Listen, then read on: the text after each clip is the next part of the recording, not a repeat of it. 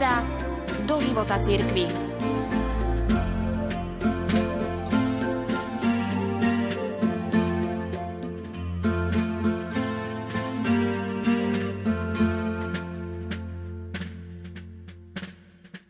posledný deň minulého roka si pán života a smrti povolal k sebe milovaného emeritného svätého otca Benedikta XVI.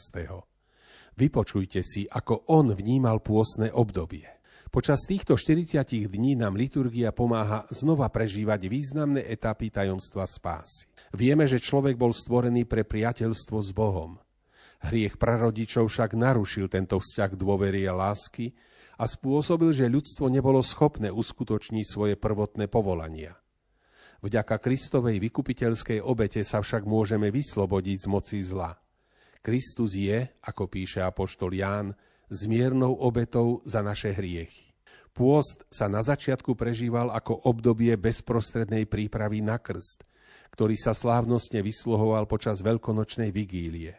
Celý čas 40-dňového pôstu bol postupovaní po ceste k veľkému stretnutiu s Kristom, k ponoreniu sa do Krista a k obnoveniu života.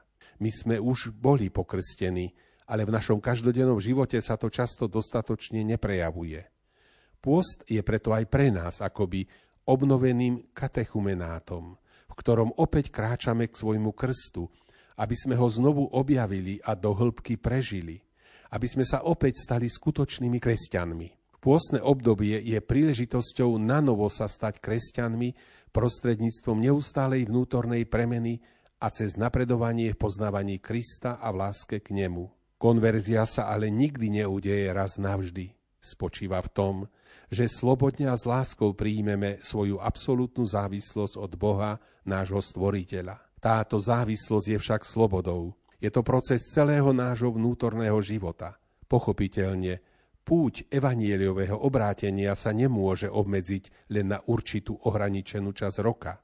Putujeme neprestajne. Putovanie má byť podstatou a obsahom celej našej existencie a každého dňa nášho života. Svetý Augustín povedal, že náš život je vlastne túžbou priblížiť sa k Bohu, prípravou na to, aby sme mu umožnili vstúpiť do nášho života. Ak je to tak, pôst nás má ešte väčšmi povzbudiť k tomu, aby sme vytrhali z našich túžob korene márnosti, aby sme svoje srdce naučili túžiť po Bohu, čiže milovať ho. Dúfajme, že začneme skutočne túžiť po Bohu a tým aj po skutočnom živote, po pravej láske a pravde. Premeniť sa znamená zanechať všetky ľudské istoty a jednoducho a s vierou sa pridať k pánovi nasledovníkom, aby sa Ježiš pre každého stal všetkým vo všetkom. Kto sa ním nechá podmaniť, Nebude sa báť zanechať svoj život, lebo Ježiš nás miloval až na smrť na kríži a seba samého obetoval za nás. Kríž je definitívnym zjavením sa Božej lásky a milosrdenstva aj pre nás, mužov a ženy tejto doby, ktorých príliš často rozptýľujú chvíľkové pozemské starosti a záujmy. Boh je láska a jeho láska je tajomstvom nášho šťastia. Do tohto mystéria lásky však nevedie žiadna iná cesta, ako cesta darovania sa, cesta kríža. Kto chce ísť za mnou, nech zaprie sám seba, vezme svoj kríž a nasleduje ma.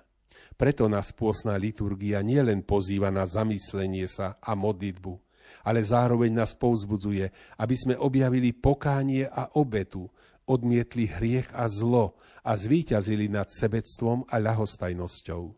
Kiež udelenie znaku popola, ktoré je súčasťou liturgie popolcovej stredy, v každom z nás obnoví skúsenosť s milosrdnou láskou Krista, ktorý za nás na kríži prelial krv.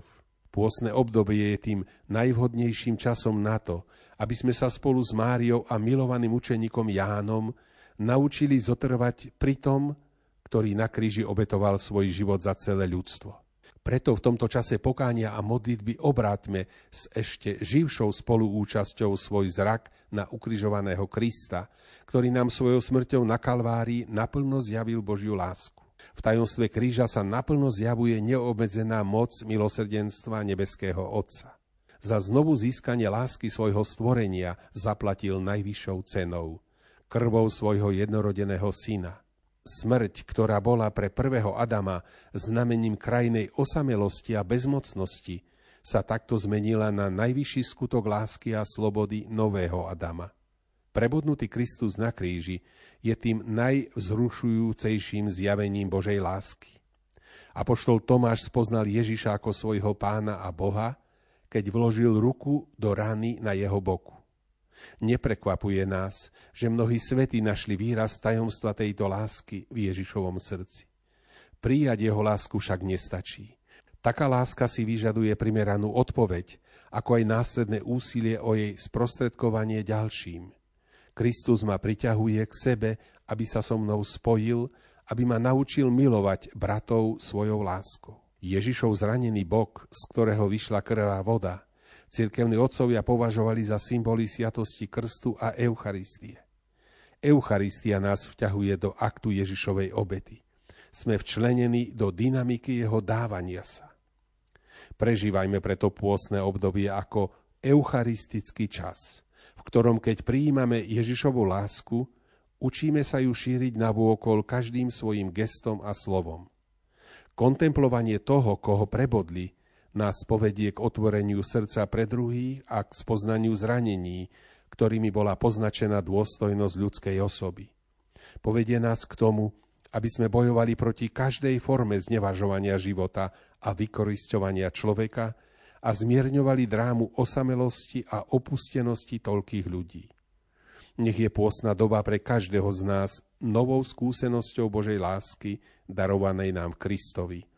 Lásky, ktorú každým dňom musíme aj my odovzdávať blížnym. Predovšetkým tým, ktorí najviac trpia a najviac ju potrebujú.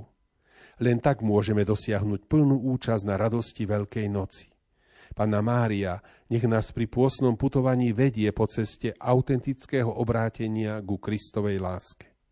Vám, drahí bratia a sestry, želám, aby vaše putovanie pôsnym obdobím bolo užitočné.